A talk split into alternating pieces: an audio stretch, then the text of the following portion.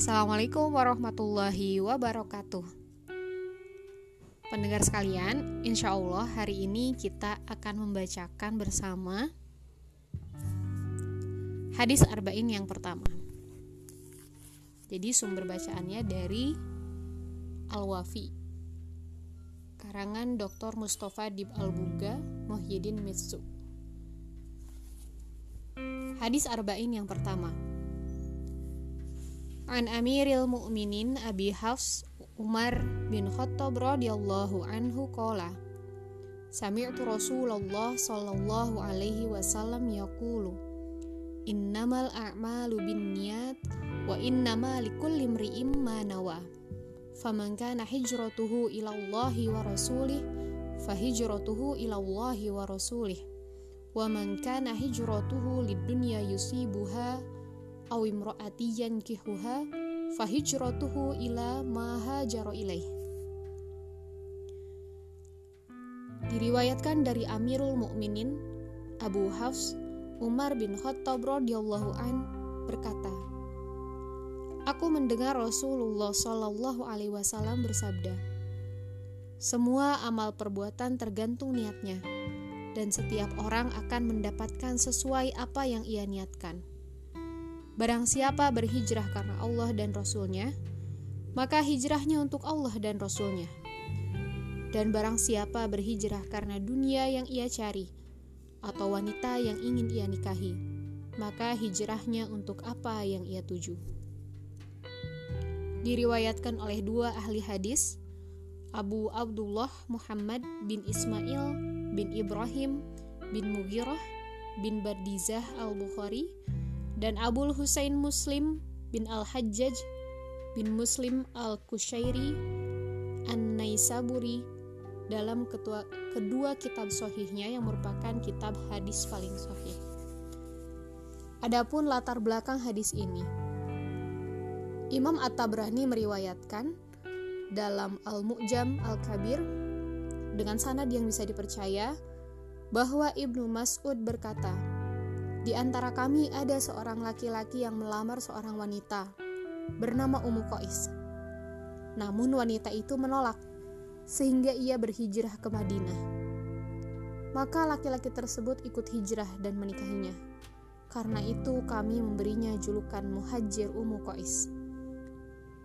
Said Ibnu Mansur meriwayatkan dalam kitab sunannya dengan sanad sebagaimana syarat Bukhari dan Muslim bahwa Ibnu Mas'ud berkata, Siapa yang hijrah untuk mendapatkan kepentingan duniawi, untuk pahala yang didapat sebagaimana yang didapat oleh laki-laki yang hijrah untuk menikahi wanita yang bernama Ummu Qais, hingga ia dijuluki Muhajir Ummu Qais. Fikhul hadis atau kandungan dari hadis ini yang pertama tentang syarat niat.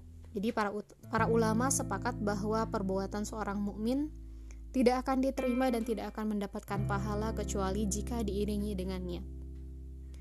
Kemudian poin yang kedua yaitu terkait dengan waktu dan tempat niat. Waktu niat adalah di awal ibadah seperti takbiratul ihram atau ihram untuk haji sedangkan puasa maka dibolehkan sebelumnya karena untuk mengetahui masuknya waktu subuh secara tepat cukup sulit gitu ya. Kemudian di manakah tempat niat? Niat bertempat di hati. Jadi tidak disyaratkan untuk diucapkan. Namun demikian boleh saja diucapkan untuk membantu konsentrasinya hati. Juga diisyaratkan menentukan secara tepat ibadah yang hendak dilakukan. Jadi tidak cukup hanya dengan berniat untuk melakukan sa melakukan saja gitu ya. Jadi harus dengan uh, sesuatu yang dilakukan dan sesuai gitu. Kalau di buku ini dijelaskan bahwa ketika niatnya sholat zuhur ya sholat zuhur gitu ya. Jangan sampai niatnya sholat zuhur tapi uh, sholatnya sholat asar. Nah kemudian di ayat salah di hadis ini juga terkandung makna uh, keharusan hijrah ya. Hijrah uh, dilihat dari segi akidah itu dari kafir ke Islam dan juga hijrah menuju ke kebaikan. Kemudian ada poin selanjutnya yaitu orang yang berniat melakukan kebaikan namun karena satu atau lain hal, misalnya sakit parah atau meninggal dunia, sehingga ia tidak dapat melaksanakannya, maka ia tetap akan mendapatkan pahala. Al-Baidawi berkata, amal ibadah tidak akan sah kecuali jika diiringi dengan niat. Karena niat tanpa amal diberi pahala, sementara amal tanpa niat adalah sia-sia. Perumpamaan niat bagi amal ibarat ruh bagi jasad. Jasad tidak akan berfungsi jika tanpa ruh, dan ruh tidak akan tampak jika terpisah dari jasad.